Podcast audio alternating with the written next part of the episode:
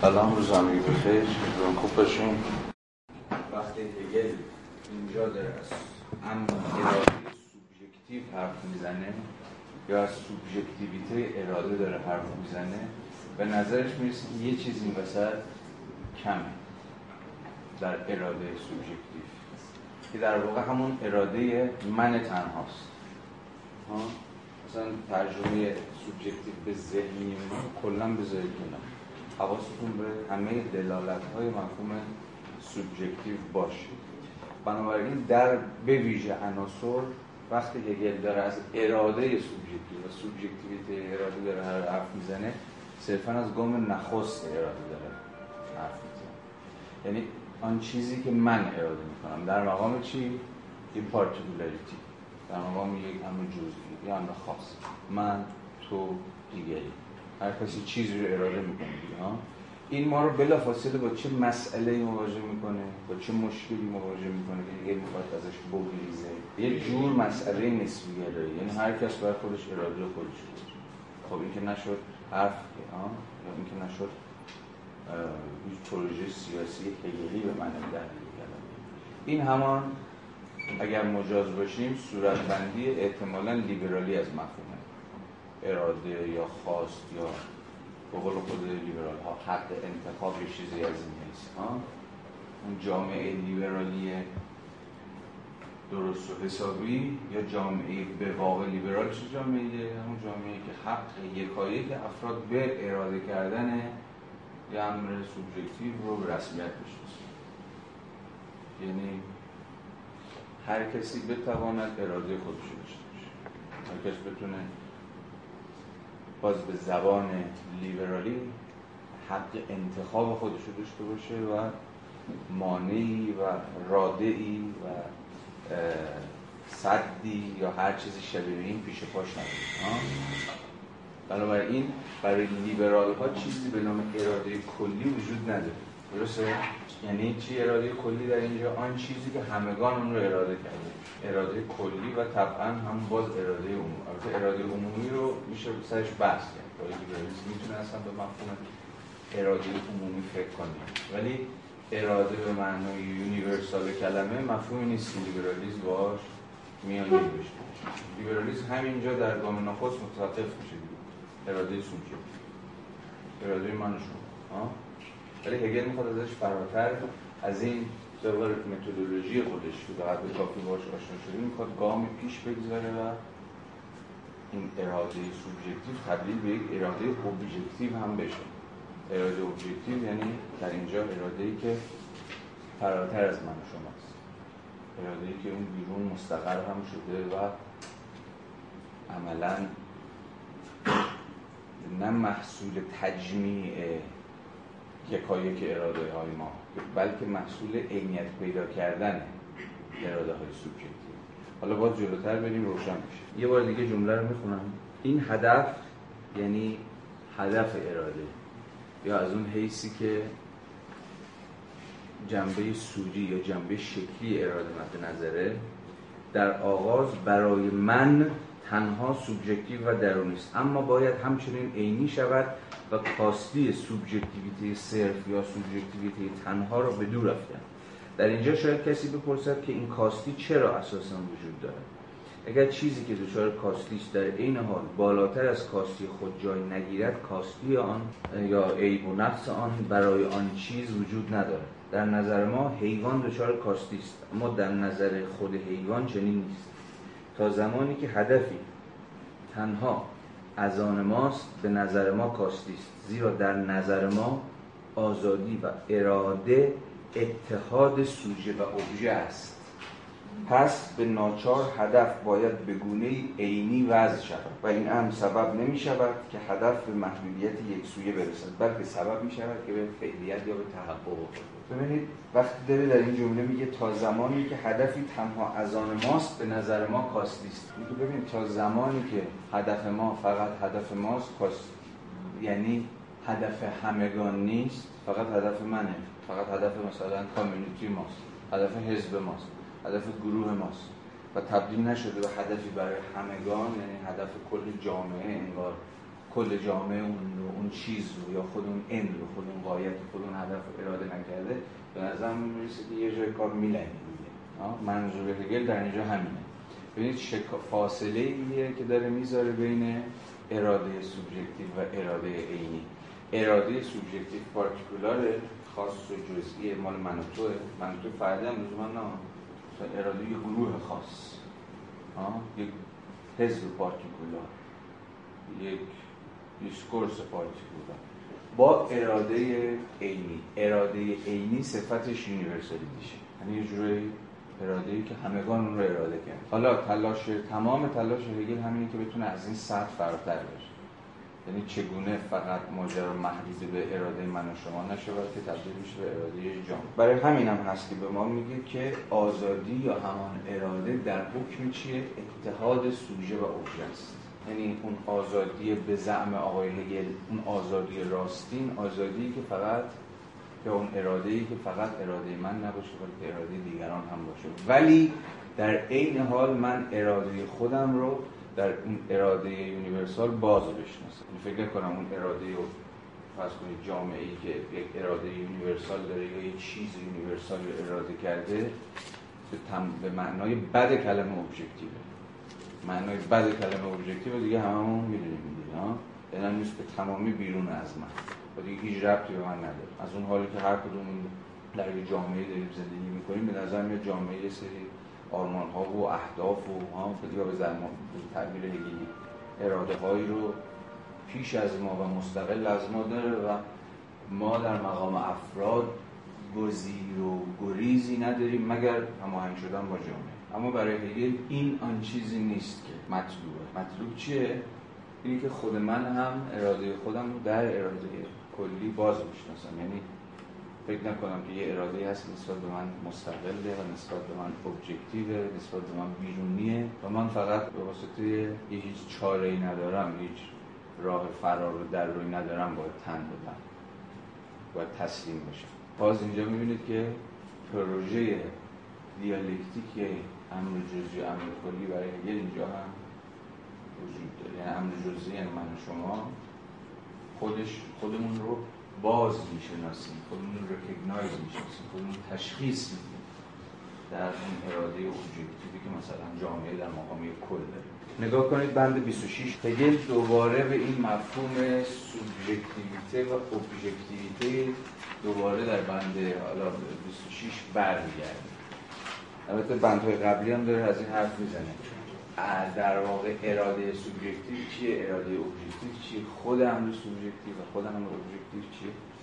کل بند 26 به این در واقع اختصاص داره. اما اجازه بدید چون الان در بند 8 بحث های از این دست کردیم یه مروری بکنیم بر این بحث های صفحه 56 باز بخش افزوده. بخونیم باز یکم بیشتر آشنا بشیم با ترمینولوژی دیگه غالبا چنین تصور می شود که سوبژکتیو و ابژکتیو به گونه قطعی با هم مخالفند. اما چنین نیست. در واقع امر این دو در هم تداخل می کنند و همه فلسفه هگل همین نشون دادن که چجوری سوژه objectify می‌کنه خودش رو سوژه به خودش عینیت میبخشه و چگونه عینیت هم میباید سوبژکتیو باشه. سوبژکتیو بشود. یعنی این دو این سوژه و ابژه یک دوگانه کافی برنا گذاشتنی اونها رو یک بار برای همیشه از هم جدا می‌کنه نیستن چون که خودش داره به سراحت میگه اینا چجوری به هم تبدیل میشن؟ چجوری در هم نفوذ می‌کنن؟ چجوری می‌تونیم از subjectification of object و objectification of subject حرف بزنیم؟ به حال معانی اینها در هر یک از حوزه ها چیه؟ در واقع امر این دو در هم تداخل می کنند زیرا حکمهای انتظایی مانند مثبت و منفی یا سلبی و ایجابی نیستند بلکه معنایی انضمامی تر دارند اگر نخست اصطلاح سوبژکتیو را در نظر بگیریم خواهیم دید که این واژه می تواند به هدفی دلالت کند که خاصه یا ویژه یک سوژه معین است. همین معنی که الان داشتیم روش صحبت می‌کردیم. امر سوبژکتیو امر پارتیکولاره. امری است که منحصر میشه به یه سوژه خاص. هم چیزی که این بابا داره همینجا به ما میگه. به این معنا فلان اثر بسیار بد هنری که به هدف نمی‌رسد اثر مطلقا سوبژکتیو است. یعنی اینجا سوبژکتیو میشه امر در خود مانده. تو هنر هم زیاد به کار می‌بریم. مثلا با یه اثر هنری می‌خواد فیلم باشه می‌خواد نقاشی باشه یا هر چیزی. بعضا دیدید منتقدین هنری امروز از واژه شخصی استفاده می‌کنن. این اثر اثر خیلی شخصیه. شنیدین؟ حتما شنیدین. وقتی میگه اثر اثر خیلی شخصیه یعنی چی؟ یعنی نمی‌تونی با دیگران ارتباط برقرار کنی. یعنی انگار وارد قلم روی یونیورسالیتی نتونسته بشه. فقط منحصر به یه سوژه معین. مثلا آقای کارگردان یا خانم نقاش یا هر چیزی ناتوان از این بوده که معلفه های عامی رو وارد اثر بکنه. یعنی اثر نمی‌تونه انگار از مرزهای خودش فراتر بره گره بخوره رو امر کلی کاملا در خودش محصول و بسته شده. و به این معنی وقتی میگیم امر سوبژکتیو یا امر به زبان امروزی ما شخصی منظورمون در این حال ارتباط ناپذیر هم هست دیگه نه؟ ما اصلا اصلا ارتباط نمیشه برقرار کرد کد نمیده کد هم همیشه قابل decoding دیگه یعنی قابل رمز گشاییه و خود این رمز گشایی هم باید در صورتی باشه که قلمروی کد یه امر universal باشه یعنی بشه به قلمروی universality کد ها نفوذ کرد و decode کرد ماجرا.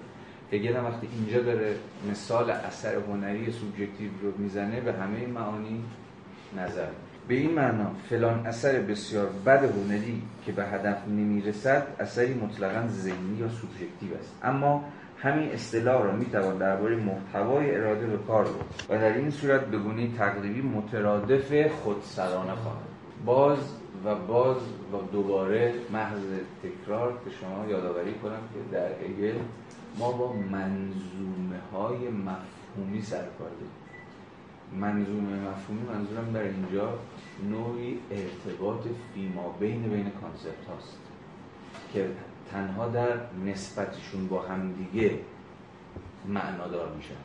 یا شما معنای مفاهیم رو نخواهید فهمید مگر اینکه اونها رو در نسبت با هم درک کنید. دقیقا این کانستلیشن دیگه منظومه فلان که میگیم منظومه شمسی هم که شما به کار می‌برید منظورتون چیه؟ مجموعی از مناسبات معنادار دیگه. بین مثلا یه سری نقاط یه سری معلفه های برسازنده که تنها در نسبتشون با همه که کل رو تعریف می‌کنن. بنابراین در هگل هم ما در همه آثار با منظومه های مفهومی سر کار مثلا همینجا الان داریم با یه منظومه مفهومی آشنا میشیم که یه معلفش چیه؟ سوبژکتیویته است یا سوبژکتیو یه معلفش آربیترینس خود سرانگی یه, مف... یه سرش کانتینجنسیه که امیدوارم بخواد یه سرش بخت سرش همه این مفاهیم رو بذاری کنار هم دیگه ببینید مثلا اینجا در عناصر بر شما آشکار خواهد کرد معنای خودش. چون یعنی چی؟ یعنی شما بخواید معنای arbitrariness رو بفهمید خود به خود پاتون میفته توی مفهوم مثلا سوبژکتیو بخواید سوبژکتیو رو بفهمید پاتون میفته تو مفهوم امر شخصی. یا امر درون بود یا امر در خود محبوس یا پاتون میفتید مفهوم contingency یا هر چیزی شبیه بنابراین تا می‌تونید سعی کنید که این من به این منظومه های مفهومی مسلط بشید. این مفاهیم این منظومه های مفهومی همدیگه رو تکمیل می‌کنن کمک می‌کنن به همدیگه که معنی همدیگه رو آشکار کنن. منطقی چرا دیگه؟ عملا این رابطه رابطه منطقیه. یعنی مثلا از یک مفهوم مفهوم بعدی رو نمی‌تونی نتیجه ولی انگار یه گوشه هایی با هم همپوشانی دارن که مثلا سه تا مفهوم باید در نظر بگیریم تا مفهوم چهارم متوجه بشیم. ببین هگل که هیچ وقت این کار نکرده. هیچ وقت این کار نمی‌کنه. یه مفهوم تعریف تعریف کنه و بعد گام به گام دیگر تعاریف رو از از مثلا مفهوم اولیه استنتاج خب این می‌دونیم که روش کیه؟ روش هندسی روش کیه؟ بیش از هر کسی اسپینوزاست. البته در ارسطو هم هست. البته در خود ارغنون هست. ولی منظور تو حین تفکر. شما کتاب اخلاق اسپینوزا رو مثلا یه تورق یعنی ورق بزنید می‌بینید که با این مقدمه شروع می‌کنه و از این مقدمه در هر بخش نتایج می‌گیره و بعد میگه آقا مطلوب ثابت شد و یعنی کاملا از مقدمات شروع می‌کنه. مقدمه در مقام تعریف بسیط. بعد خود این مقدمه یه سری استنتاج های سری اشتقاقات داره. ولی هگل می‌دونید اساسا با خود مفهوم دیفینیشن مشکل داره تعریف. این مفهوم اول تعریف کنه و بعد بهش حرف بزنه. این مفهوم میفته وسط و بعد همین جوری حین فرایند تفکر خودشو چنان که می‌دونیم self مفاهیم self development یعنی خودشون خودشون باز می‌کنن. خودشون خودشون شکوفا می‌کنن و در حین این شکوفایی و توسعه که دارن پیدا می‌کنن پای دیگر مفاهیم ما می‌کشن وسط و ربط پیدا می‌کنن به دیگر مفاهیم و تشکیل یک منظومه میدن. به این معناست که من از این حرف زدم که وقتی مثلا الان اینجا داریم از امر سوبژکتیو حرف می‌زنیم سریع پای مفهوم arbitrariness هم میاد وسط. ولی هیچ کجا به معنای مصطلح کلمه این ترم ها تعریف نشدن که خیال ما رو یک بار برای همیشه راحت کنه. چرا هگل تن نمیده به تعریف تعریف concept ها وقتی میگیم تعریف خود به خود داریم از یه جور حد گذاشتن و ثبات بخشی حرف می‌زنیم. ولی هیچ مفهومی نیست که در هگل یک بار برای همیشه شما بتونید مرزش رو تعیین کنید و بگید خیلی تکلیف این که روشن شد حالا بریم سر مفهوم بعد concept باز به اتکای همون self development و self movement ش اصلا واجد دینامیزمیه که هی داره از تعینهای خودش فراتر میره دیگه. زمانی که داشتیم از متدولوژی نظر ورزانه آقای هگل حرف می‌زدیم از این حرف زدیم که هیچ تعینی به همون سبک و سیاق آغازین خودش باقی نمونه. هی چهره عوض می‌کنه. هی سویه ها و سطوح دیگری و دیگری و باز هم دیگری به و بنابراین شما نمی‌تونید مفاهیم و محصول در تعاریف بود هر تعریفی به دست میدی تا دقایق دیگر از دست خواهد رفت. و مسابقه تعریف نابسنده بر شما آشکار خواهد شد. بنابراین بهتر این که ما با پیش روند progression خود مفهوم همراه باشیم. تا ببینیم سرنوشتش در سیستم هگلی به کجا خواهد اما همین اصطلاح را یعنی اصطلاح سوبژکتیو را می‌توان درباره محتوای اراده به کار گرفت. و در این صورت به گونه تقریبی مترادف arbitrary یا همون خودسرانه بود. محتوای سوبژکتیو محتوایی است که تنها به سوژه تعلق دارد. بازم حواستون باشه سوژکت پارتیکولار بدین انسان مثلا کردارهای بد صرفا سوبژکتیو اما افزون بر این ما می توانیم من توهی نابی را که تنها خود آن موضوع آن است و توان آن را دارد که از هر محتوای دیگری جدا شود نیز سوبژکتیو بخوانیم بدین سان سوبژکتیویته می تواند معنای کاملا خاص یا جزئی یا ویژه داشته باشد یا به معنای چیزی باشد که به گونه برجسته موجه است. چون هر چیزی که باید که من باید آن را بشناسم این وظیفه را هم دارد که از آن من شود و اعتبار خود را در من به دست آورد.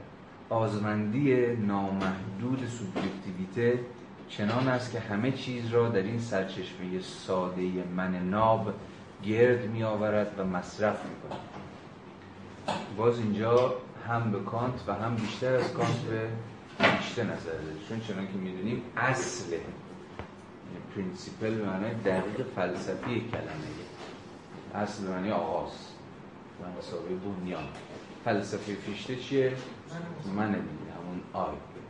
همه چیز از این من, من شروع میشه. منی که کنش بنیادینش چیه؟ کنش بنیادین من فیشته ای چیه؟ فرانهی به معنی positing خودش رو وضع می‌کنه. خودش رو فرا مینه حالا هر ترجمه که شما معنی positing یا به تعبیر اصلا جهان محصول positing I یا positing I. من وضع کننده من فرانهنده. یعنی کلان چیزی که به مثابه جهان در برابر ماست محصول I. یعنی همه چیز با خود این I شروع میشه. و این عملا فلسفه به غایت سوژه بنیاد فیشته رو نمایندگی می‌کنه حالا یکی از عمده ترین تلاش های هگل فراروی از همین فلسفه من محور یا سوژ محور فیشته ایه چون یکی از نقد های هگل به فیشته این بود که فیشته هر چقدر که منو جدی گرفت خب باید جدی گرفت. چون محصول روشنگریه چنان که دیگه باید در خاطرتون حک شده باشه. اصلا کشف سوژه کشف نگیم ابداع سوژه. از دل پروژه مدرنیته فلسفی در آمد و به این معنی باید به رسمیت شناخت و باید تکریمش کرد و باید اصلا نگرش داشت. اما قضیه فقط این این من مطلقا به یک معنایی این من مطلقا آزاد نیست بلکه درون جهانی که خود این جهان هم مسابقه امر در برابر سوژه است. حالا پروژه چیه؟ پروژه اینه که چجوری این من فرانهنده بیشتهی بتونه با این جهان ابژکتیوی که بیرون از او و مستقل از او با هم آشتی کنه به, نوع به گونه ای که دیگه همون تضادی شکافی فاصله بین سوژه و ابژه نباشه. یعنی دیگه بیگانگی در کار نباشه. بلکه جهان خارج و همون امر ابژکتیو یا طبیعت یا هر اسمی که شما برش می‌گذارید عملا محصول فرانهندگی های یا وضع کنندگی های سوژه آزمندی نامحدود سوبژکتیویته چنان است که همه چیز را در این سرچشمه ساده من ناب گرد می آورد و مصرف اصطلاح ابژکتیو را هم به همین ترتیب می توان به معناهای گوناگونی درک کرد. می توانیم از آن هر چیزی را که ابژه خود قرار می دهیم درک کنیم. حواستون هست که داره از معانی متفاوت سوژه و ابژه در بسترهای مختلف حرف می‌زنه. در اینجا مشخصا ابژه هیچ چیزی نیست جز موضوع. می توانیم از آن هر چیزی را که ابژه خود قرار می‌دهیم در وقت میگیم یه چیزی رو من ابژه خودم کردم یه چیز موضوع یه چیزی کردم موضوع خودم. یعنی یا یه چیزی که توجه من تفکر من اراده من معطوف به اونه. وقتی میگیم اصلا موضوع یعنی چی؟ وقتی یه چیز موضوع تفکر منه یعنی آگاهی من و اراده من و تخیل من و امید من و چه می‌دونم عشق من و هر چیز من معطوف شده بهش از خلال یه جور کنش اینتنشنالیتی نیتمندی یا روی آورندگی یا التفاتگری. یعنی من ملتفت به وقتی من ملتفت به چیزی میشم حالا این التفات می‌خواد از جنس تخیل باشه از جنس فکر باشه از جنس اندیشه باشه از جنس خواب باشه جنس هر چیزی باشه اون چیز میشه ابجکت من. خواه این ابژه ها وجودهای بالفعل باشند خواه صرفا فکرهایی باشند که در تضاد با خود قرار می‌دهیم.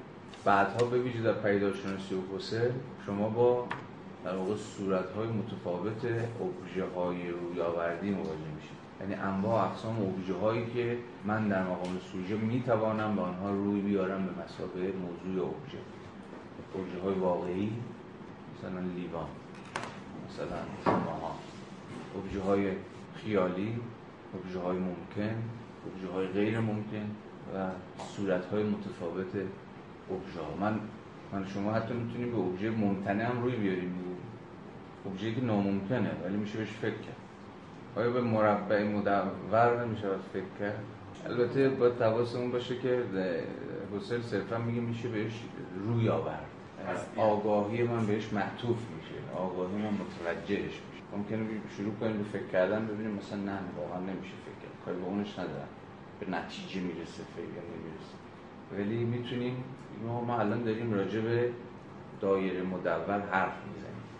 یا من دارم الان بهش فکر می‌کنم. دارم در خیالم راجبش قصه میباسم یه قصه دارم می‌نویسم که موضوعش یه دایره مربعی اما همچنین از اصطلاح ابژکتیویته بیواسطگی وجودی را درک می‌کنیم که هدف باید در آن تحقق یابد. این خیلی نکته مهمیه.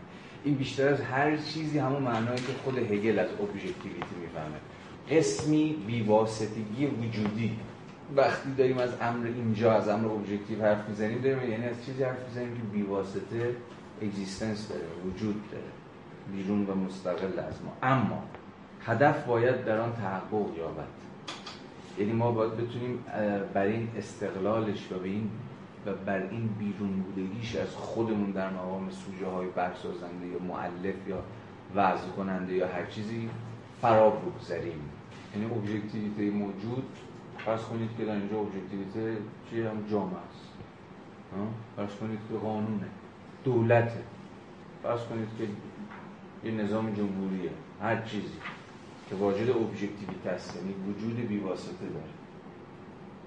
همه تلاش پس هگل همینه دیگه. فائق اومدن برای این باز من تکرار رو که شخصا از شخصا ازش خسته نمیشم به شما نباید خسته بشید از این تکرار. تلاش هگل که این شکاف این فاصله این بیگانگیه رو بین سوژه و این ابجکتیویتی که وجود بیواسطه و مستقل داره این شکافه رو دور بزنه این شکافه رو پر کنه یا اگر مایلید این شکافه رو بدوزه. و بنابراین یه چیزی مفروض هگل هست دیگه. که هنوز ما نتونستیم به این شکافه هنوز سوژه به آن چیزی که دورورش رو در مقام ابژکتیویته ها پر کردن احساس خیشاوندی و احساس یکی بودن نمی‌کنه. هنوز این پروژه باید در جریان پروژه فارغ اومدن این. شکاف ها و این فاصله ها و این بیگانگی ها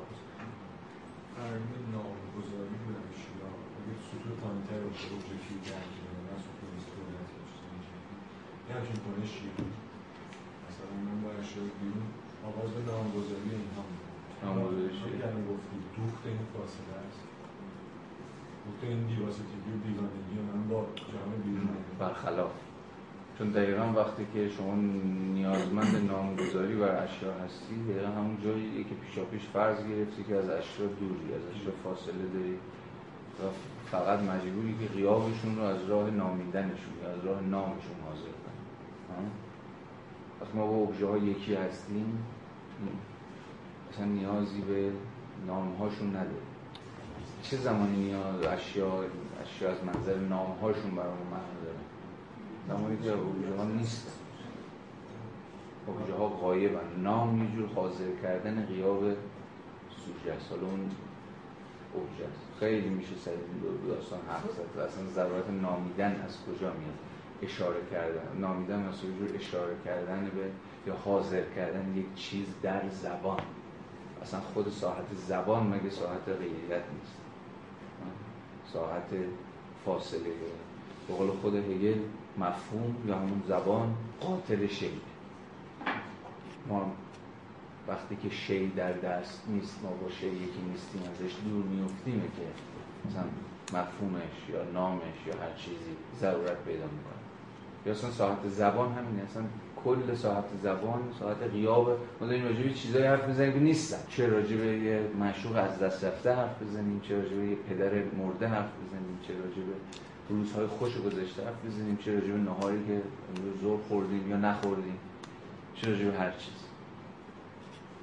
زبان اما اون ساعت نام ها رضا همین رو من مخالفم با شما ما غیر هگلی این چیزی که شما از این جهت که وقتی ما نامگذاری رو نداشته باشیم یه آشنایی بسیطی داریم با اشیا هنوز تمایز گذاری نشده. اتفاقا اون تمایز گذاری نامگذاریه آغاز اون چیز هست انزمامی شدن است به معنای هگلی.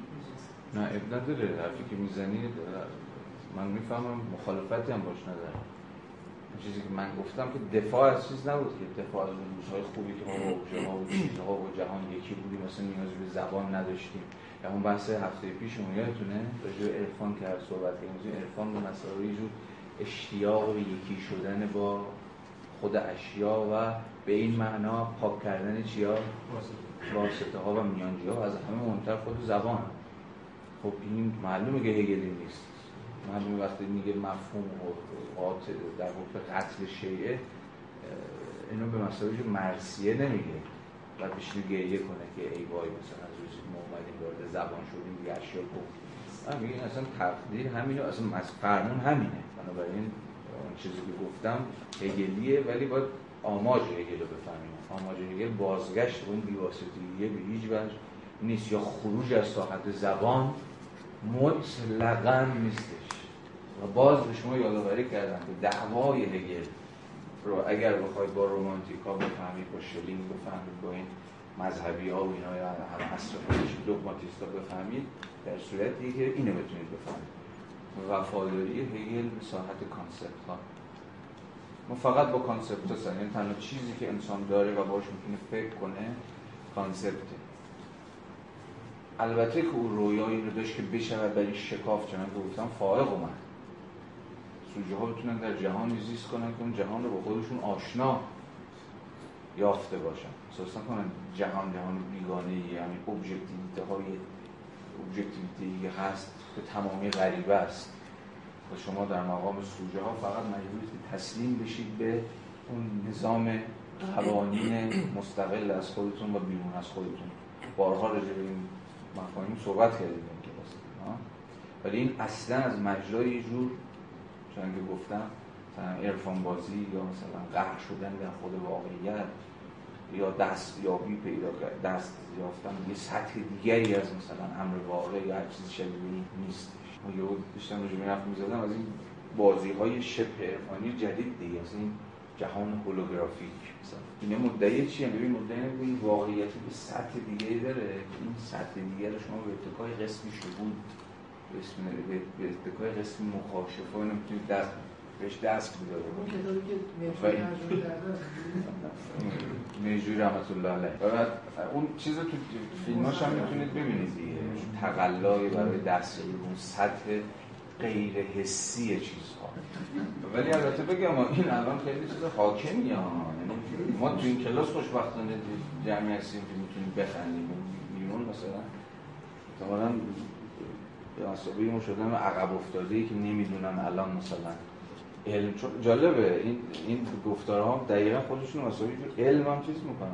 یعنی اصلا خیلی آگاهانه سعی می‌کنن به زبان فوکوی همچنان از دیسکورس مشغول بخش علم نه خودش یعنی هیچ کدومشون نمیگن آقا علم دیگه به انتها رسید و حالا بیاد ما رژیم یه چیز دیگه می‌خوام حرف بزنیم مثلا سطح فرا علمی من این اتفاقا مثلا علم و اینا اینو تایید می‌کنه. مثلا فلان پزشک از دانشگاه مثلا چیه؟ یعنی اومد تایید کرد دیدید این طاهری اینا هم دیدید دیگه بنده خدا.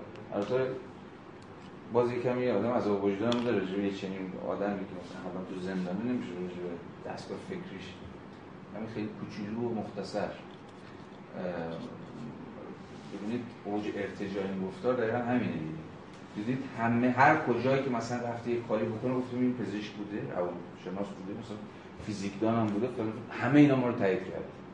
یعنی در نهایت خود این گفتار هم به رغم اینکه گفتار ظاهرا بدیه ولی چاره ای نداره جز اینکه از خود علم مشروعیت بگیره تا بگه خب حالا بس به من گوش کنید. پس خب من آدم چرت پرت نیستم دیگه. آدم چرند نیستم. خود science هم داره منو تایید اما همچنین از اصطلاح ابژکتیویته بیواسطگی وجودی را درک می‌کنیم که هدف باید در آن تحقق یابد. حتی در صورتی که هدف به نفس خود تماما particular خاص و سوبژکتیو باشد. باز هم به محض آنکه نمود مییابد ما آن را عینی می‌خوانیم. اما اراده ابژکتیو آن اراده هم هست که حقیقت در آن حضور دارد. برای همین هم هست که گفتم که صفت اراده یا ویژگی اراده ابژکتیو برخلاف اراده سوبژکتیو اینه که جهان شموله و در همین جهان شمولیش هم هست که حقیقتش نهفته است. چون برای هگل حقیقت جهان شمول. یعنی حقیقت نمی‌تونی حقیقت من حقیقت من بگی دیگه. به زم هگل داری چرنده میگی. مثل همون هنرمندی که آثارش شما به آثار شخصی ترک می‌کنید حالا بگذاریم از که خود این قضاوته که این کار شخصی بود هم همواره معلوم مناقشه است. ممکنه که اون چیزی که به نظر شما شخصیه صرفا ناتوانی و عجز قوای حسی شما باشه از مواجه شدن با خود اثر. این قدم مثلا خود داوری زیبا شناخته اینقدر چیز رک و راستی نیست در صورت منظور فقط از این مثال بود که معنای امر سوبژکتیو یا در مثال با همون شخصی باشن بدین سان اراده خداوند در مقام اراده ethical یا همون اخلاقیاتی ای نیست.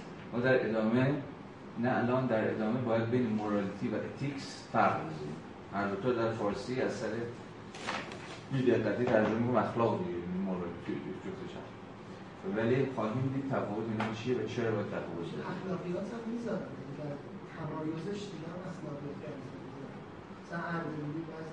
بعد استاد اردبیلی دستش در نکنه ولی خب خیلی ها یعنی عموما این تفاوت نادیده گرفته میشه و تفاوت مهم است. به ویژه نزد به ویژه نزد برای اون مهم حتی مثلا این تمایز در فوکو هم هست. تمایز بین حالا شما morality چجوری عجالتا عجالتا morality رو می‌ذاریم؟ اخلاق؟ morality رو؟ ethics رو می‌ذاریم؟ اخلاقیات یا نظام اخلاق. morality اخلاق و نظام اخلاق. یا اخلاقیات عجالتا همین هم ببین همین که حواسمون باشه که وقتی داریم میگیم اخلاق اخلاقی داریم میگیم moral و مورالیتی و وقتی داریم میگیم اخلاقیات و اخلاقیاتی منظورمون اتیکس و اتیکاله فعلا کفایت می‌کنه یعنی یه در ساحت فرم زبان یه تمایزی بذاریم که حواستون باشه که اینجا داستان چیه؟ اجالتا. ولی مهم صرفا اینه که ما تفاوت رو بدونیم.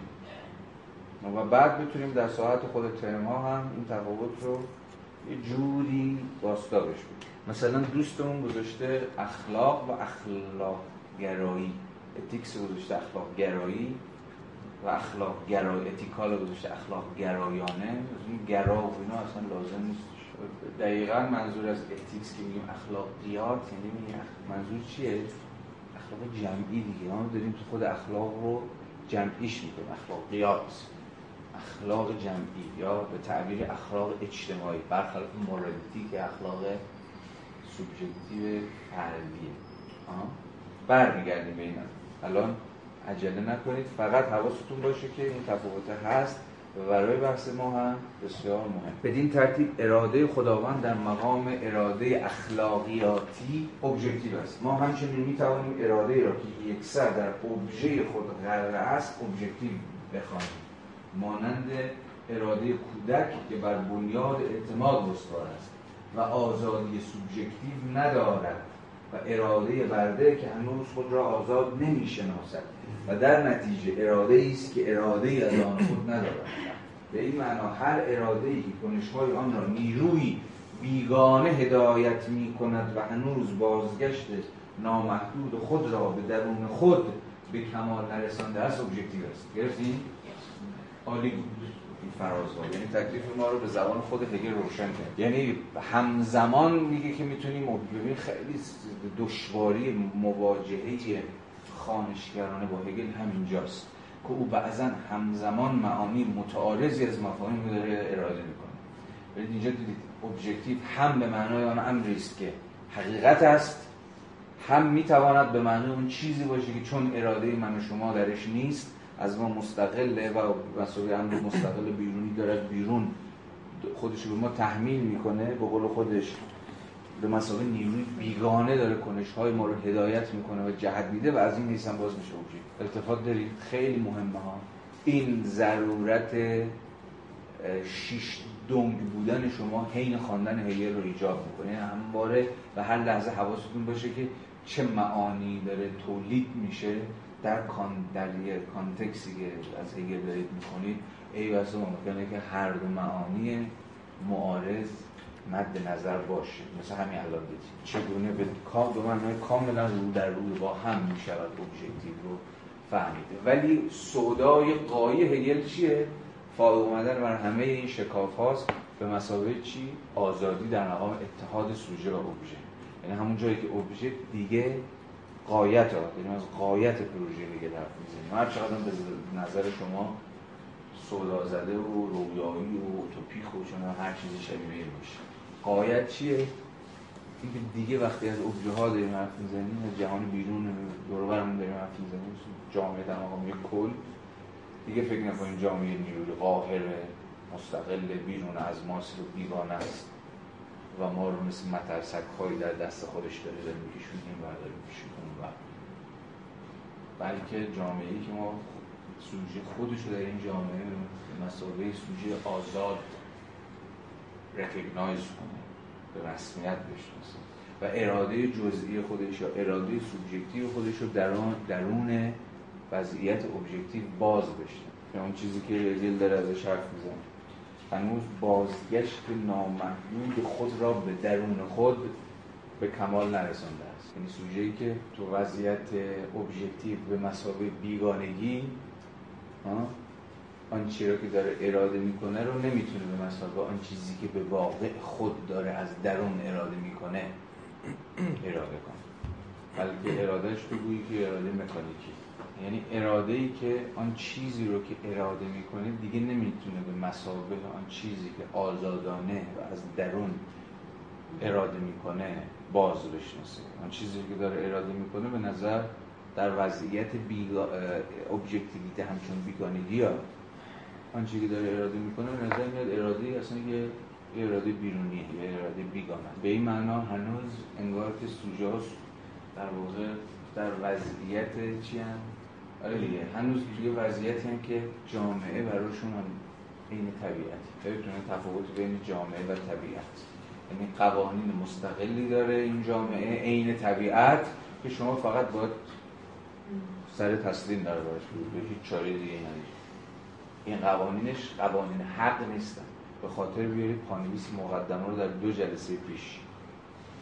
قوانین حق برخلاف قوانین طبیعت یا قوانین جامعه بذارید اصلا بگیم برخلاف قوانین طبیعت قوانینی هم وضع شده به دست خود ما. ما مبدع قانونی نه در بهترین حالت کاشف قانون خب این همون پروژه سیاسی هگلی که تو در نهایت یکی از به هگل هم هست. اونی که البته باید بگیم در طرح نهایی هگل راهی برای این هست که یک اراده جزئی وجود داشته باشه مستقل از با متمایز از مثلا اراده کلی جامعه اراده جهان شمول چیز جامعه. خب هگل شما خبرتون ندید هگل به همه مشکل مسئله فلسفه سیاسی اینه که در نهایت در فلسفه هگل راهی برای اون چیزی که امروزها اسمشو بذاریم دیسنت وجود نداره. دیسنت مسابقه جو اختلاف اختلاف اراده تفاوت عقاید.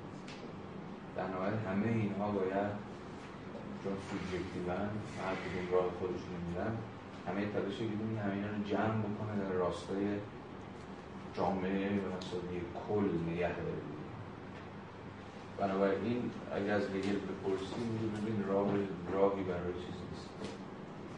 راهی برای اینکه یه فهمی در جامعه مسیرش جدا کنه. و من چنین میاندیشم برخلاف برخلاف تربیه خود دولت. و اینجاست که من جلسات پیش هشدار دادم که باید در خواندن هگل به قایت محتاط بشه. هگل در مقام یک مکار بزرگ یعنی هیچ فیلسوفی در تاریخ به مکر به اندازه هگل مکر نورزیده در فلسفه مکر هم همه قدر کلمه همه فهمیدن همه پستمدرن فهمیدن که به راحتی نمیشه با هگل در افتاد. چون هگل هر قدمی که برمیداری به نظر میاد که یه تمهیدات چیده که شما رو گیر بیاندازه. یعنی اون جایی که ظاهرا شما غیر هگلی هستی و هگل از راه برسه بگه من دقیقا در اون سیستم من ادغام میشه.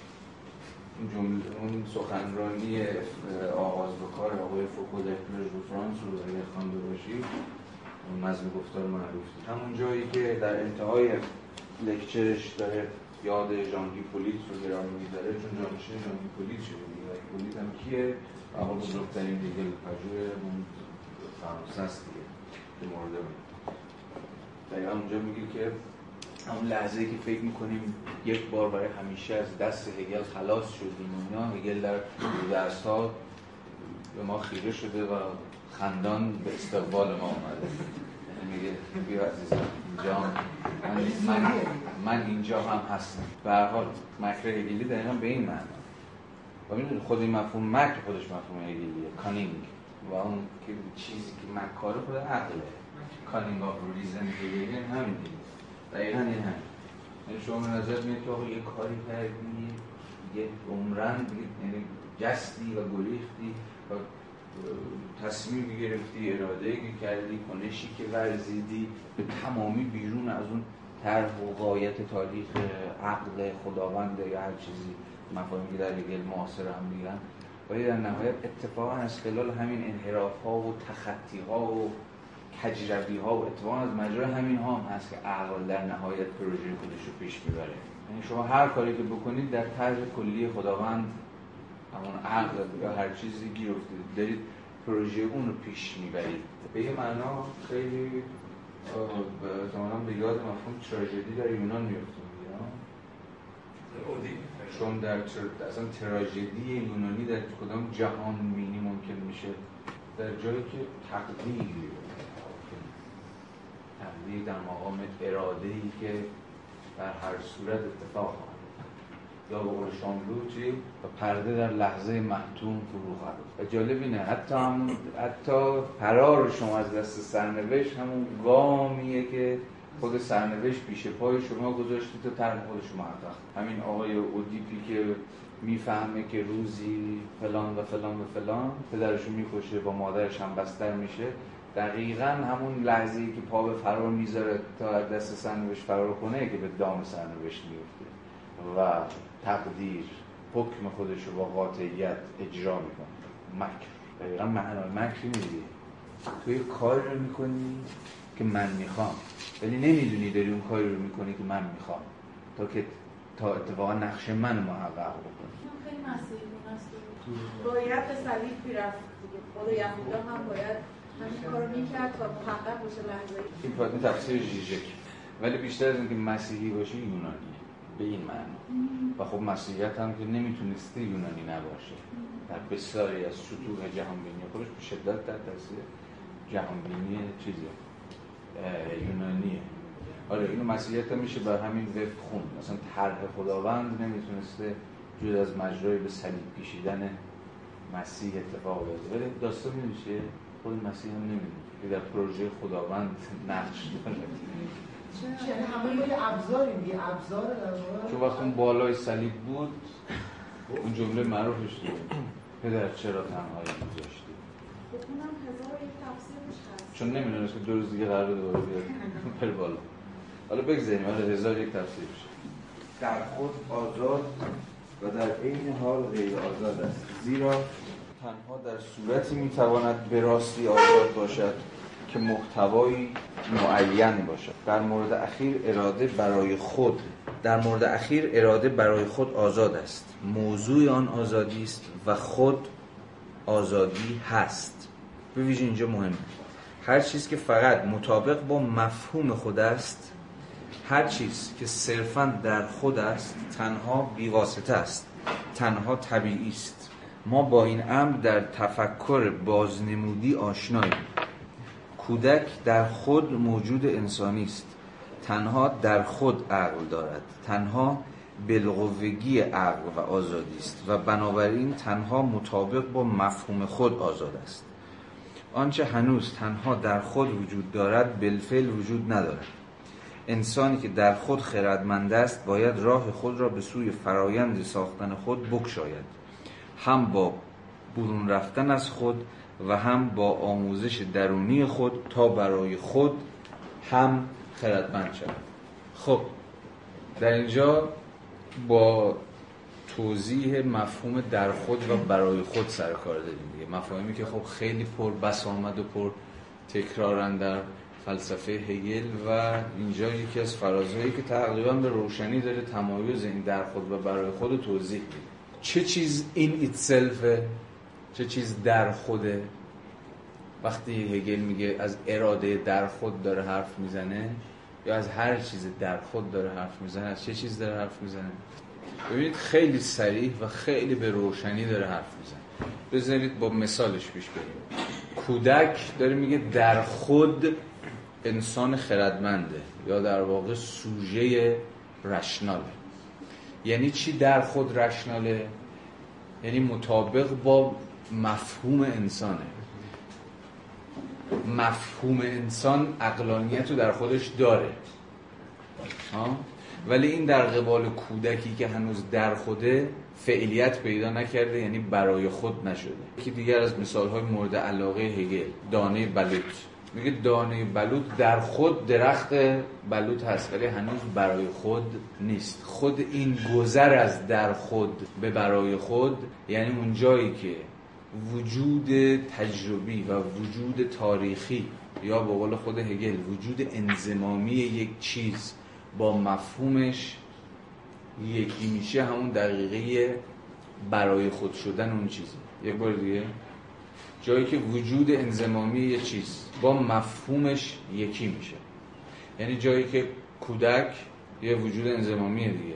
از خلال فرایند رشد و بلوغ و تربیت و آموزش و که این پروگرسه یعنی در پیشرفته در پیشرونده با مفهوم انسان. کودک در مقام انسان دید. با مفهوم انسان یکی میشه. یعنی به واقع از خلال این میانجی ها این واسطه ها مثل آموزش غیره غیره غیره تجربه اندوزی دنیا دیدگی هر چیزی. به واقع همه بلغوگی های خودش رو شکوفا می‌کنه و به واقع آن چیزی می‌شود که هست یا به تعبیر دقیق تر آن چیزی می‌شود که بنا به مفهوم خود هست ما با امر برای خود شده. سر کار داریم و همه مسئله بر سر همین گذار از در خود به برای خوده آیا لزوما این گذار از در خود به برای خود برای همگان اتفاق میفته؟ نه. آیا لزوما دانه بلوط به درخت بلوط تبدیل میشه؟ در طبیعتش هست. یعنی به حکم طبیعت باید ولی این همواره تابع چیه؟ پاره از شروط و شرایط. آیا لزوما کودک به انسانی به تعبیر هگل انسانی خردمند تبدیل میشه؟ باز نه. همه پتانسیل ها یا بلغوگی ها در طبیعتش مندرجه. ولی اینکه به واقع چنین اتفاقی بیفته چنین گذاری دست بدهد یا ندهد تابع بسیاری از عوامل حادث و تصادفیه. یعنی به واقع باید آموزشی در کار باشه تربیتی در کار باشه. تجربه اندوزی در کار باشه فرایند بلوغیابی تا شما شاهد این شکوفایی و این توسعه یابی و غیره و غیره باشید. این گذار مارکسیست ها چون معنی در خود و برای خود رو به معنای دقیق کلمه نفهمیدن در قبال طبقه کارگر دچار طبقه شد. تو بویی که طبقه کارگر یا نیروهای کار به حکم اینکه کارگرم پس حتما انقلابی پس حتما مستعد مثلا فلان و بهمان و بهمان هستن و هر لحظه باید شما انتظار اینو داشته باشی که مسابقه طبقه برای خود رسالت تاریخی خودشون برای براندازی نظم سرمایه‌داری رو یا ارتکاب به انقلاب رو یا هر چیزی شبیه این رو بر بگیرن. اما مسئله تجربی و مسئله تاریخی همواره اینه که آیا طبقه در خود به معنای هگلی کلمه که مارکس ازش سخن گفته بود آیا به واقع طبقه برای خودی هم هست یا شرایط برای خود شدن رو یعنی آگاه شدن به منافع طبقاتیش پیوند برقرار کردن سازماندهی کردن واجد رسمی آگاهی شدن و فعلیت بخشیدن به توانها و به خودش رو داره یا نداره؟ و این سوال همواره یک سوال تاریخیه. یعنی همین لحظه به همینجا باید پاسخ داده بشه. طبقه کارگر به حکم هیچ ضرورتی انقلابی نیست. میباید انقلابی بشود و این تابع شرایط و شروطی است که این شرایط و شروط چنانکه دارم اصرار می‌کنم روی مفهوم تاریخیه و تجربیه و انزمامیه و بسته به دوره های مختلف شرایط مختلف می‌تونه متفاوت باشه. همه اینا رو داریم میگیم تا بگیم که determined نیست. تعین یافته نیست. یا به تعبیری از پیش تعین یافته نیست. پس حواستون باید باشه به تفاوت این معنی در خود و برای خود. هگل حالا در اینجا داره از اراده در خود و اراده بر اراده که در خود آزاده یعنی بنا به مفهوم خودش آزاده ولی هنوز ممکنه لزوما برای خود آزاد نباشه. یعنی خودش رو به مسابه اراده آزاد نتونسته هنوز وضع بکنه. یعنی هنوز همچنان در بند چیه؟ تعیین کنندگی های از بیرونه. زور اجباره هایی که نمی‌ذارن اراده به واقع اراده آزاد باشه.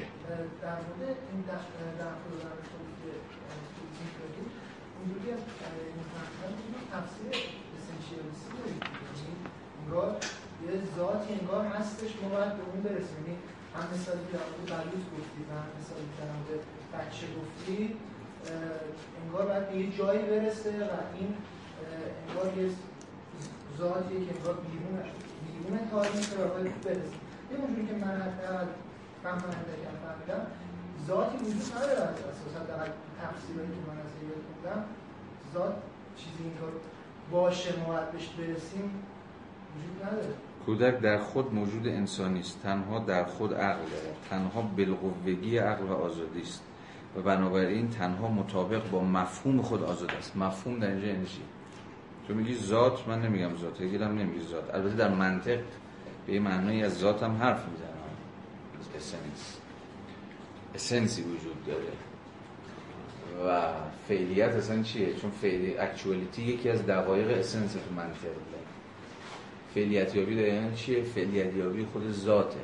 و خود ذات در اینجا همبسته با مفهوم مفهوم. یعنی مفهوم چیزها بالقوگی چیزهاست. یا اون چیزی است که چیزها میباید مطابق با آن بشوند. اگر مایلی می‌تونیم مثلا از کلمه تر طبیعت استفاده کنیم. طبیعت انسان عقل، عقلانیت یا عقلانی شدن اینجوری انسان به حکم طبیعت هگل به سراحت میگه بای نیچر دقیقا اصطلاح. یعنی اینجا باید ترجمه کنم به حکم طبیعت آزاده. یا بای نیچر به حکم طبیعت عقلانیه. اما این لزوما به این معنا نیست که همین الان همین جا که در خدمت شما هستیم انسان های واقعی و انزمامی آزاد هستن یا عقلانی هستن یا هر چیزی. این در نهایت از حد پتانسیلیتی همین بلقوگی به قول آقا تجاوز نمی‌کنه. اون چیزی که در نهایت ذات رو به زبان تو یا مفهوم رو به زبان من که هر دوش در نهایت هگلیه میاره درون قلم رو تاریخ و از قلم رو ضرورت به معنایی جداش می‌کنه خود فرایند شکوفایی بلغوبگی هاست که ضرورت وجود نداره. هم مثال درخت بلود هم. دانه بلود نیفته در یه زمین حاصل خیز آبدونش ندی خب نمیشه. درخت بلود ها؟ این به رغم اینه که طبیعتش اختزا می‌کنه که درخت بلود بشود. یا بشود آن چیزی که پیشا پیش به حکم مفهوم خود هست. چون هگل بارها این جمله رو داره دیگه. کل تاریخ میباید ما اصلا انسان در تاریخ قرار اون چیزی بشه که پیشا پیش مفهوم انسان اون اختزا کرده. عقلانیت و آزادی بالفعل می‌شود یا نمی‌شود البته هگل اونقدر خوشبین بود که فکر می‌کرد همه دست ها در خود تاریخ در کارن تا این پروژه اتفاق بیفته. یعنی صرفا امکانی در میان امکانهای بسیار نیست برای هگل. برای همینه که میگه آقا هر آنچه بالفعل است عقل نیست و غیره. با تواسون باشه. خود فلسفه تاریخ هگل در نهایت فلسفه تاریخی که میگه این اتفاقا میفتن یا به تعبیر ساده تر بالقوه ها محقق میشن. اصلا میگه ببین این وعده خداونده. اگر نباشه که کل این وعده خداوند اینا دود میشه میره هوا که اگر عقلانیت واقعا در پروسه تاریخ شکوفا نکنه خودش رو پس این همه حرف و حدیث هایی که و وعده هایی که خداوند داده بود و فلان خود تئودیسه خداوند چی میشه؟ کل تلاش هگل اینه که نشون بده ببین تاریخ قلمرو تئودیسه است. یا قلمرویی که عدل الهی داره درش محقق میشه. و اقتضای عقل الهی اینه که انسان ها بشوند آن چیزی که باید به حکم مفهوم خودشون بشوند. و فلسفه تاریخ هگل نشون دادن یا به قول خودش در صفحات پایانی پیدایشناسی روح فلسفه هگل گالری تصاویری است که می‌خواد این شدنه رو به ما نشون بده. که ببین این عقل داره می‌شود. این عقل داره خودش شکوفا می‌کنه. اینا مومنتاش. این هم گام هایی که برداشته. یا به تعبیر اون ذات ذات مکنون و پنهان و نهفته ای نبوده در تاریخ. که گم بشه. بلکه داره هی خودشو شکوفا می‌کنه. باز به یاد همه مفاهیم همبسته بیار و منظوم مفهومی رو ایده. ایده در تاریخ داره به خودش شکل میده. ایده اون دکور نیست محض خوشگلی اون بالا. که شما فقط چیزهای موجود و مثل مثلا الگوی افلاتونی باش قیاس کنیم چقدر اون ایده می‌خوره یا نمی‌خوره. اگه می‌خوره که بگی حقیقی اگه نمی‌خوره بگی بندازیمش بیرون. نه ایده داره خودش رو در مصادیق مصادیق تاریخی هی بیشتر هی بیشتر و بیشتر نشت میده یا فعلیت میبخشه یا هر چیزی شبیه و این معلومه که شما ذات داری اما بنا به همه این تفاصیل. برای همینه که باز هم میگه اصلا ببین وجود مفهوم الگوی برای خود نقد. نقد چیزا آنچنان که هستن. اون مثالی که باز به الهام از خود هیگل زدن. وقتی شما از معلم بد حرف می‌زنی از انسان بد حرف می‌زنی از دولت بد حرف می‌زنی این بدی رو از کجا میاری؟ چرا میگی معلم معلم بدیه؟ حتی میگه در مثال های روزمره ما اینو داریم دیگه. میگه آدم آدم مزخرفی. یا رئیس جمهور مزخرفی یا مادر بدی یا پدر خوبیه یا هر چیز هگل به ما خواهد گفت ببین دست کم یکی از دلایلش اینه که در ذهن هممون بدون لزوما بدونیم مفاهیم چیزها شکل گرفته و حک شده. مفاهیم باز حواسمون باشه که فقط دکور نیستن بلکه قراره که تحقق پیدا کنن. و اون جایی که ما به قایت تاریخ می‌رسیم جایی که مفهوم به تمامی خودش رو با وجود با اگزیستنس با هر اون چیزی که هست یکی می‌کنه و دیگه غریبگی باقی نمیمونه و شکافی دیگه در کار نیست. مفهوم به مسائل جوهر تو سکن نیچر داره این جایی که نیچر توی مثلا یک ثانویتی بر تو شده. نیچر تو این چیز دیگری شده طبیعت تو. اینجا به جای اینکه جوهری از اون دست بگیریم خود مفهوم می‌تونن مسائل جوهر کار وقتی میگیم کودک لازم مفهوم مستعد مفهوم انسانه. تو سکن نیچر تو اون کانتکست خیلی اینطوری خیلی دیدم تصویر رو ببین وقتی هگل داره از طبیعت ثانوی داره حرف می‌زنه به یه معنایی داره میگه ساحت فرهنگ ساحت زندگی اجتماعی هستن ساحت سکن نیچر باز حواستون باشه معنی کریتیکالی که در سنت پسا مارکسی پیدا مارکسی و پسا مارکسی پیدا می‌کنه رو بذاریم کنار. کاملا میشه مفهوم انتقادی دیگه. جامعه مسابقه طبیعت ثانوی. اصلا جامعه شده یه طبیعت دومی هستن. یعنی چی؟ یعنی شده عین بیگانگی. همچنان که ما از طبیعت بیگانه ایم چون قوانینی داره و الزاماتی داره که ربطی به ما نداره جامعه هم شده همین. اینو مثلا خود مارکس میگه اینو مثلا آدورنو میگه اینو مثلا لوکاچ میگه. خب اینو می‌ذاریم کنار. ولی وقتی هگل از جامعه مسائل طبیعت ثانوی داره حرف می‌زنه میگه ببین من منظورش اینه که جامعه هم واجد قوانین الزام آوری است چنان که در طبیعت. اما سکن نیچره nature ه از اون حالی که واجد قوانین الزام آوره اما چرا second nature ه چرا یه جور مثلا elementary یا primitive مثلا nature نیست یه جور یا originary nature نیست طبیعت آغازین یا طبیعت اولیه نیست. چون این قوانین باز پانویس مقدمه. چون این قوانین قوانین ماست.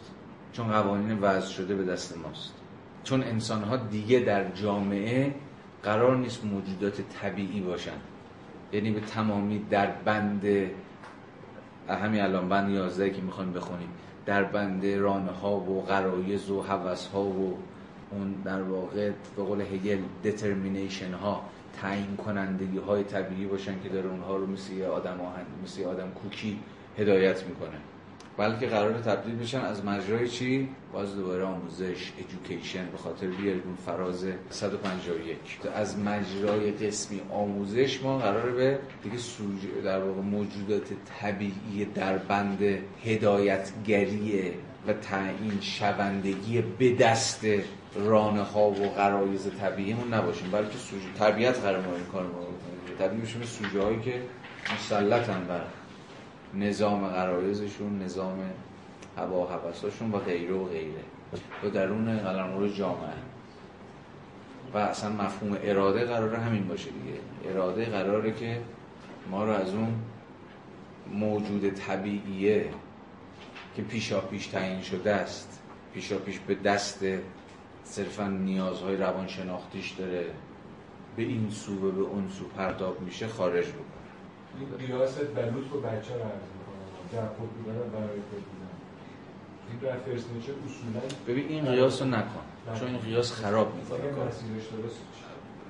چون هگل هم وقتی داره این مثال می‌زنه نمی‌خواد این دوتا رو با هم قیاس کنه. صرفا اینا اتفاقا داره میگه ببین از حیث در گذار از در خود و برای خود کودک همون حکم همون چیزی رو داره که دانه بلود داره. تو الان داری مبنای قیاس می‌کنی قیاس بین کودک و دانه بلود که کار رو خراب دو تا موازی ببینی بله. مواز... هگل داره موازی می‌بینه می‌خواد این گذار رو توضیح بده. گذار از بالقوگی هایی که درون درون ذاته و در تاریخ قرار رو خودش فعلیت ببخشه. در مثال کودک یه شکله. که خب تربیت خیلی مهمه. در مثال دانی بلوط هم دست بغازه اونجا هم به یه معنای طبیعت مهم. چیز تربیت مهمه. یا در هر دو اینجوری بگیم در هر دو culture مهمه. چون اصلا می‌دونید معنای اولی culture از کشاورزی اتفاق اومده که بعد اومده انسانی. culture یعنی چی؟ cultivate کردن یعنی همین پرورش دادن دیگه.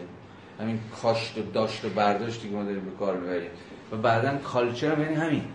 مثلا فرض culture اینه که یه دونه هایی هست یه بذرهایی هست. اگه اینو خوب مراقب باشیم خوب پرورشش بدیم آبودون درست بهش بدیم اینا رشد می‌کنه و اصلا کار فرهنگ همینه. کار فرهنگ مسابقه قسمی فرهیخته سازی فرهنگ میشه کالچر میشه فرهیخته سازی هم ترجمه کرد دقیقا همین یعنی اگه جایی بشود اینها رو به هم ربط داد از به میانجی خود مفهوم کالچره. بارآور کردن و پرورش دادن و شکوفا کردن.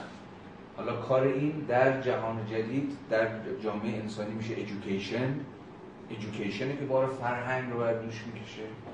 در مثال دانه بلوط میشه اگریکالچر یعنی خود کشاورزی به معنای علم علم بار آوردن حالا شما دانه بلوط رو ما پرورشش میدیم بشه درخت بلوط. توی حیوانات دوره ما انگار این اتفاق یا این خط مبحث شده که انگار حیوانات اراده دارن که از اون بالقوگی به بلفولی برسن.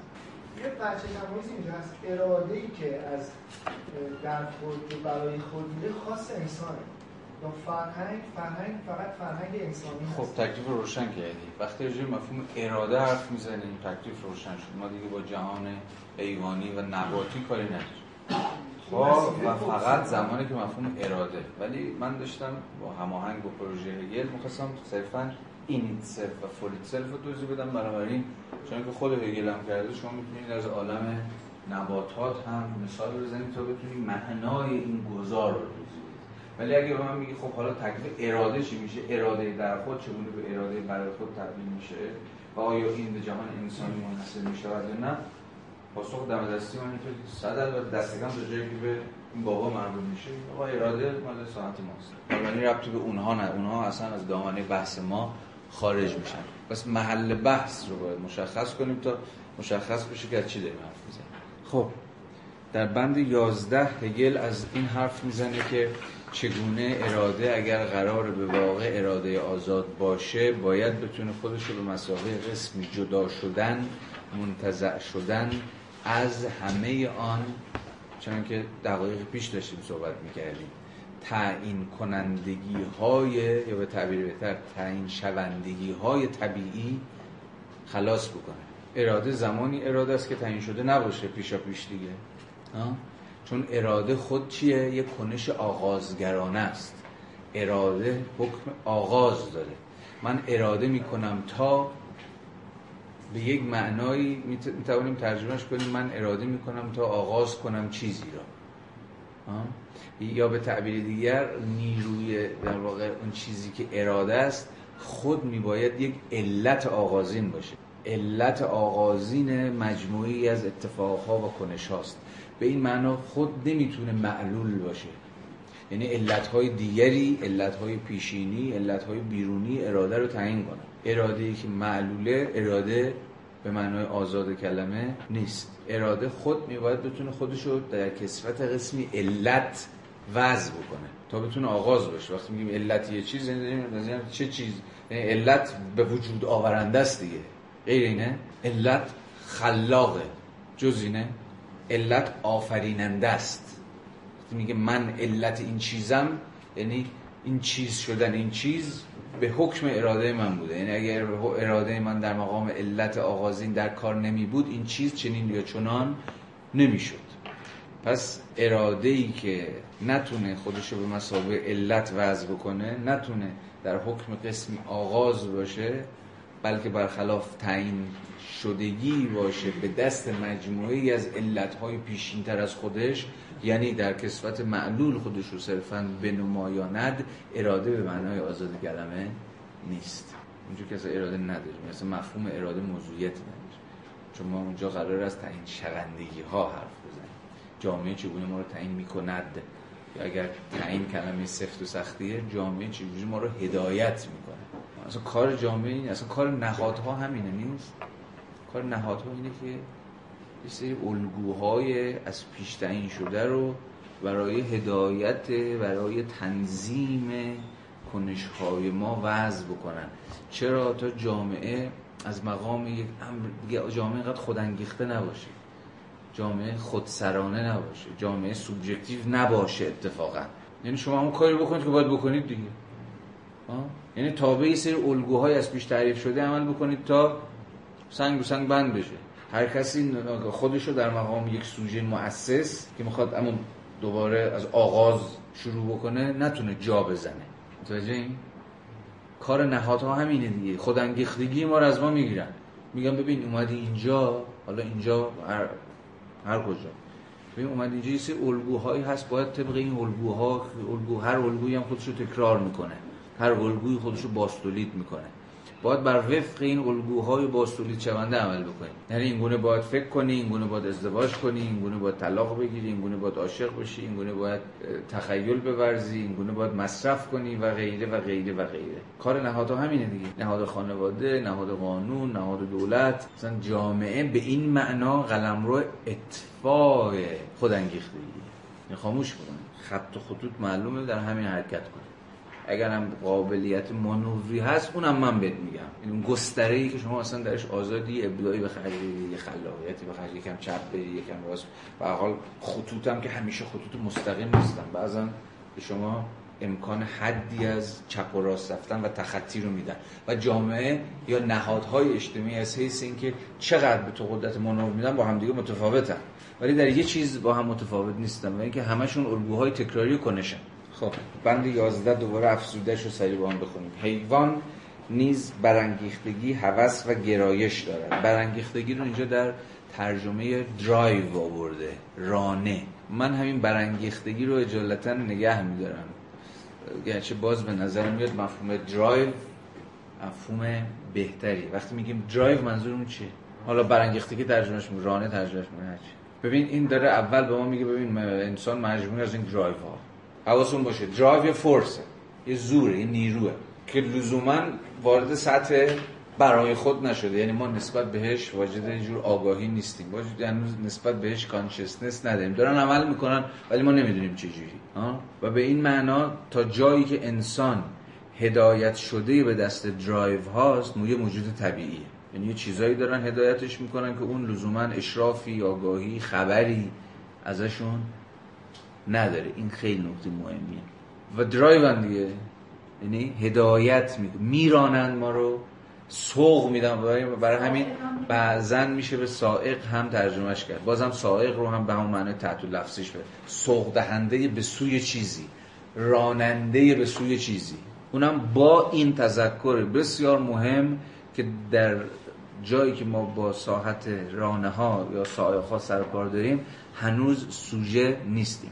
سوژه اینجا به معنای همین خداگاهی. و بنابراین طبیعی هست. به مسابقه موجود طبیعی داریم عمل می‌کنیم.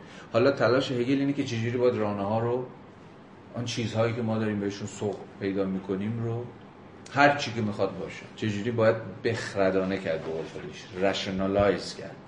حیوان نیز بر درایو هوس و گرایش دارد اما اراده ندارد و باید از برانگیختگی در صورتی که چیزی بیرونی جلوی آن را نگیرد اطاعت کند. یعنی حیوان به زعم این آقا چیزی نیست جز یه موجود در بند درایو هاش. اما انسان همچون موجودی کاملا تعین ناپذیر آنچنان که در بند پنج خوندیم. ویژگی آغازین اراده چی بود؟ اراده به مسابقه آزادی. این دیترمینیسیش بود. یعنی تعین ناپذیریش بود. یا به تعبیر بهتر این که می‌تونست خودش رو از هر تعینی جدا کنه منتزع بکنه. ولی به خاطر داریم که در گام بعد میبایست تعینی رو به مسابقه محتوای خودش میپذیرفت. چون اراده, چیزی را اراده کردن بود. فقط اراده در گام اول بود که میباید می‌تونست خودش رو به مسابه تعین نایافتگی تعریف بکنه و بعد در گام دوم به اختیار و آزادی خودش خودش رو محدود کنه. یعنی من هیچ چیز منو تعیین نمی‌کنه اما من خودم خودم رو تعیین می‌کنم. گام یک گام دو و بعد از سنتز این تعیین ناپذیر تعین ناپذیری و تعیین تعیین کنندگی به دست خود می‌شد اما به زمه آزادی به معنای یا اراده آزاد به معنای خود هگلی کلمش خب اما انسان همچون موجودی کاملا تعین ناپذیر بر فراز رانه ها یا درایو های خود می ایستد و می تواند آنها را همچون چیزهای از آن خود محدود کند و وضع کند. یعنی رانه ها در اینجا همون چی هم determination ها هستن چیزهایی که ما رو تعیین می‌کنن چیزهایی که ما رو هدایت می‌کنن انسان می‌تواند هم بر فراز این دترمینیشن ها همین قرار بیست و میباید چنین کنه؟ چون آزاده. ولی در این حال میباید چون که در بندهای 5 و 6 و 7 دیدیم اتفاقا به حکم آزاد بودن ارادش خودش محدود هم بکنه و تن به یک تعین بده یا به اینجا خودش رو در راستای یک رانه این بار اما آگاهانه شده قرار بده. یعنی خود این زندگی به حال میباید یه درایو داشته باشه.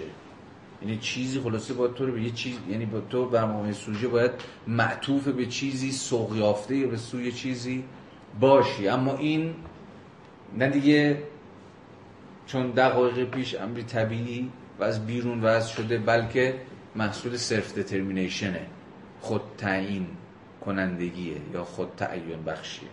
و می‌تواند آنها را همچون چیزهای از آن خود محدود و وضع کند برانگیختگی بخشی از طبیعت است. اما وضع کردن آن در این من بستگی به اراده من دارد بنابراین اراده است که این یا آن درایو رو به مسابه آن چیزی که زندگی میباید سر در پیش بگذاره یعنی به سمتش بره به جانبش سوق پیدا بکنه وضع می‌کنه یا اراده می‌کنه.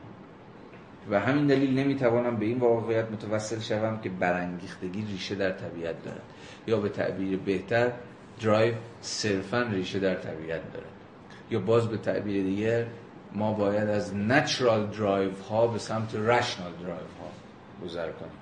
یا باز بخوام ترجمه کنیم حرف natural drive چیزی است که به حکم آزادی میباید خودم ازش جدا کنم خودم ازش منتزع کنم تا تبدیل بشم اصلا به سوژه آزادی که حالا در گام بعد می‌تونه یه درایو و مسابقه هم عقلانی وضع کنه یا اراده کنه یا هر چیزی شبیه بند دوازده صفحه 45 تصمیم گرفتن درباره چیزی یعنی همان مرحله چی؟ اراده کردن یک تعین یا یک درایو رو به گونه عقلانی اراده کردن. خود تصمیم دیگه یعنی من خود تصمیم می‌گیرم که از اون مرحله آغازین خودم که همون آزادی تعین ناپذیر من بود یا به ترجمه این بار استثناء معنادار آقای ایرانی طلب آزادی حد ناپذیر من بود قرار به واسطه تصمیم اتفاقا خودم رو محدود کنم خودم رو لیمیتد بکنم. چون تصمیم همواره تصمیم لیمیتد. و البته که هر تصمیمی با خود تنشهای خاص خودش رو به دنبال خواهد داشت. دقیقا به دلیل خود همین محدودیت. و یعنی وقتی شما به واسطه تصمیم از قلمرو نامتناهی وارد قلمرو تناهی میشید. مگه نه؟ یعنی از کسرتی از گزینه هایی که به شکل بالقوه می‌تونید انتخاب کنید به واسطه اون آزادی حد ناپذیرتون میباید تن بدید به اینکه یکی رو و یک چیز رو و فقط یک چیز رو انتخاب کنید و یعنی تن بدید به آگاهانه تازه اونم به محدودیت. و کیه که بتونه با آرامش خاطر تن به این تناهی بده؟ یعنی دست از اون آزادی آغازین خودش اون آزادی نامحدود برداره. به قول شاید بشود گفت کیرکگوردی ها؟ لحظه تصمیم لحظه جنونه. چون دقیقا لحظه پا گذاشتن به قلم روی تناهی. و تناهی رو به راحتی نمیشه باش کنار ولی به قول گوته آنچنان که هگل در فرازی دیگر بهش ارجا خواهد داد هر انسان بزرگی که به واقع بخواد کار بزرگی بکنه میباید که خودشو محدود کنه. زمانی که منطق رو داشتیم میخوندیم اون فرازهای مربوط به روش نظر ورزانه رو آشنا شد.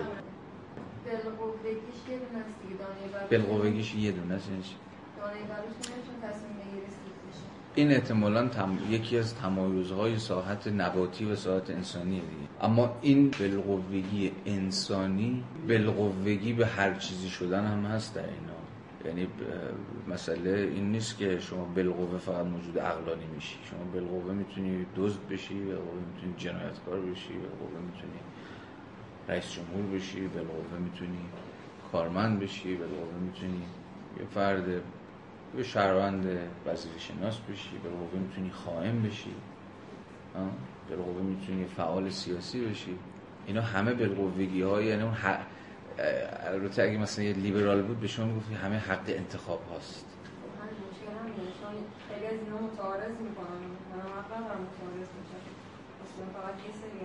خب همینجاست که هگل به ما خواهد گفتش که دامنه بالقوه این البته هگل ها. دامنه بالقوگی های انسان به حکم مفهوم خودش دامنه بالقوگی های مثبت یا ایجابیه. یا انسان باید اون چیزی بشه که به واقع در شعن ذات انسانی یا مفهوم انسانی باشه. ولی یه لیبرال به شما خواهد گفت ببین حق انتخاب هر فردی که هر چی می‌خواد باشه. چیزی ایجاب نمی‌کنه که اون چیز چیه. وقتی داریم از اون بالقوگی حرف می‌زنیم وقتی بالقوگی هم همون ساحت ناضروری خواهد بود در قبال اون دانه بلوتن بالقوگیش ناظر بر این نیست که می‌تونه سیب بشه. بالقوگیش ناظر بر اونه که می‌تونه درخت بلود نشه. یعنی امکانیه دیگه. بالقوگی حساب امکان. دامنه امکان ولی در قبال هر چیزی لزوما نامحدود نیست. در قبال دانه بلود شما دو, دو تا امکان بیشتر ندارید یا میشه درخت یا نمیشه درخت. حالا البته تو برخی از استثنا مثلا یه با یه چیزی دیگه پیوند مثلا یه چیزی میشه مثلا بلوط سیب میشه. ولی خب به نظر میاد انس... اصلا ساحت انسانی به واسطه کسرت امکانهاش یا کسرت هاش تعریف میشه. البته که فلسفه هگل تلاش خودشو می‌ذاره بر سر این که بگه ببین یه دونه از این بالقوگی ها ولی باید محقق باشه. اگر انسان بخواد که با مفهوم خودش یکی بشه. انسان خردمند آزاد فلان فلان فلان.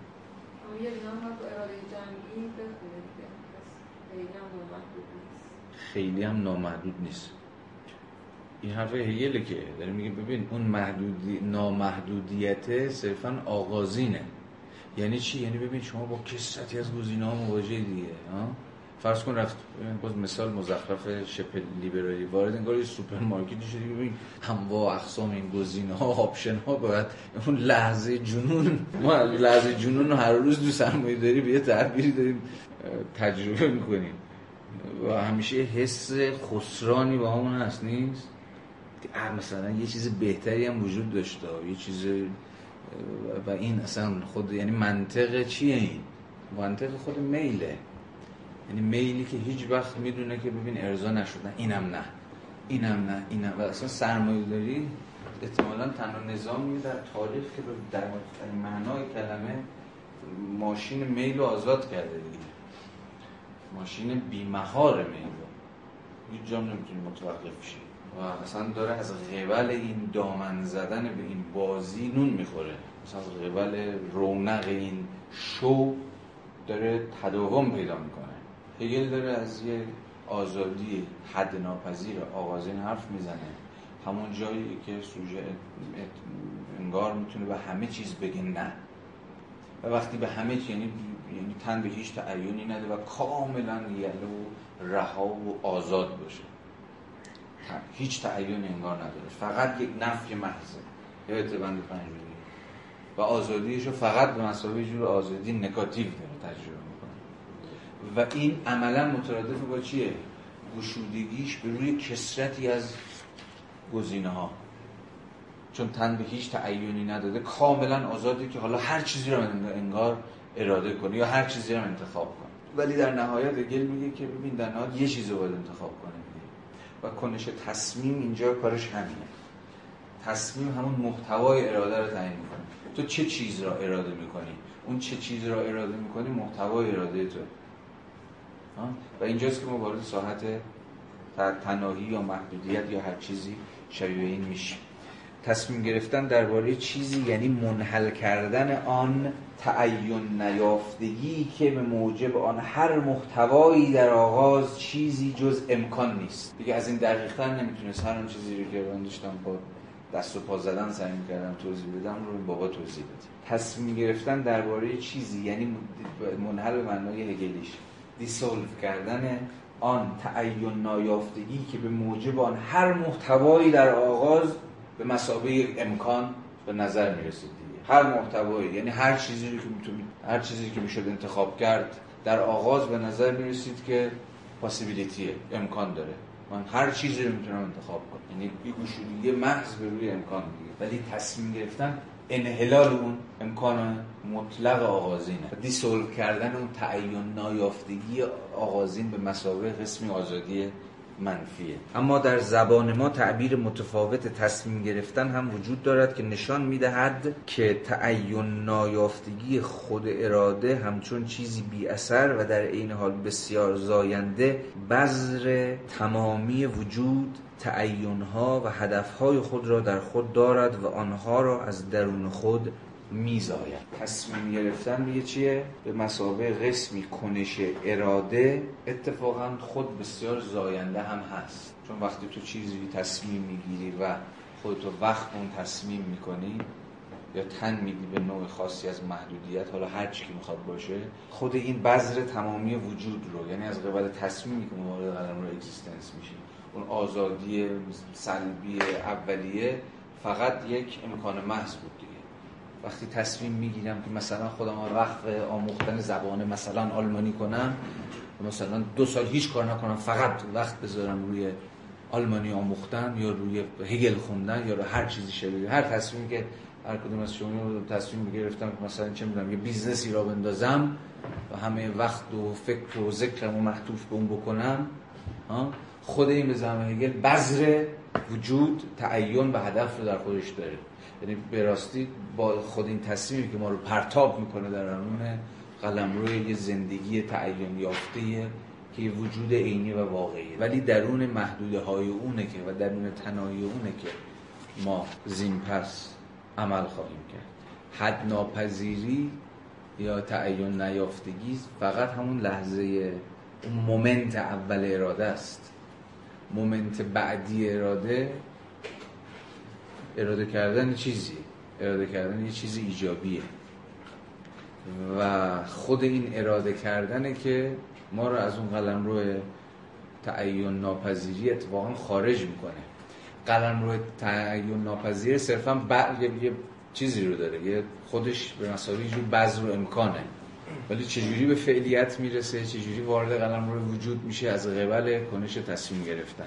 صفحه 46 پاراگراف دو بخش افسوده اراده ای که درباره هیچ چیز تصمیم قاطع نمی‌گیرد یعنی همون اراده ای که انگار می‌خواد تعین ناپذیر باقی بمونه اراده بالفعل نیست. اراده چه, چه زمانی خودش رو اکچوالایز می‌کنه؟ زمانی که تو هم بپذیر که نمی‌تونه رو هوا باقی بمونه. هیچ چیز اراده نکنه. و اصلا که بالقوگی محض باقی بمونه.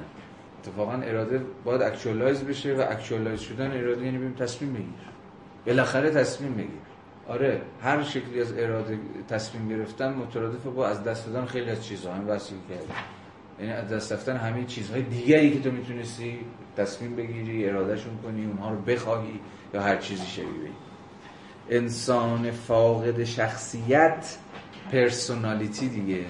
ببین داره میگه خود personality از قبل یعنی personality جو فرم دیگه شد یعنی انسانی که انگار فرمی نداره انسانی که تصمیم نگرفته. یا به تعبیری انسانی که اصلا زندگی خودش رو وقف چیز مشخصی نکرد صرفا انگار یه همین بالقوگی گشوده است. و همه چیز آری میگه. کسی که به همه چیز آری میگه به زعم هگل دقیقا همون انسانی که نمی‌تونه خودش فرم بده نمی‌تونه تشخص پیدا بکنه. و برای یک آری گفتن راستین شما باید بتونید به کسرتی از چیزها نبگید دیگه. یا هر آری گفتن واقعی مترادف با نگفتن همزمان با خیلی از چیزها. انسان فاقد شخصیت هرگز نمی‌تواند مورد در مورد هیچ چیزی به تصمیم قاطع برسد. دلیل این بی تصمیمی شاید در حساسیت بیش از حد ظریف نهفته باشد که می‌داند. آها حساسیت بیش از حد ظریف. یعنی کسی که سختش تصمیم بگیره. می‌داند با تعیین هر چیزی آن چیز وارد قلمرو محدودیت می‌شود. یعنی همون گذار از نامتناهی به تناهی محدودیتی بر خود تحمیل می کند و نامحدودیت را رها می کند چنانکه گفتیم کیه که به راحتی بتونه با این گذار کنار بیاد. آن چیز هنوز نمی‌خواهد تمامیتی را که می‌خواهد از دست بدهد. این حالت حالتی است بیجان هرچند که هدف آن زیبا بودن باشد. گوته می‌گوید هر آن کس که چیزهای بزرگ را آرزو می‌کند باید به محدود ساختن خیش توانا باشد. انسان تنها با تصمیم گرفتن می‌تواند وارد فعلیت شود. هرچند که این فرایند می‌تواند دردناک باشد. زیرا بی عملی ترجیح می‌دهد از آن خیال بافی که در آن امکانی کلی را برای خود محفوظ میدارد بیرون نیاید. عالی. اما امکان هنوز فعلیت نیست. بسیار هگل همین باز بازی هگل با مفهوم پاسیبیلیتی و پتانسیلیتی و فلسفه هگل فلسفه پتانسیالیتی یا گذر از امکان به فعلیت. پس اراده ای که به خود اطمینان دارد خود را در آنچه که تعیینش می‌کند گم نمی‌کند. مرسی. خداحافظ. تا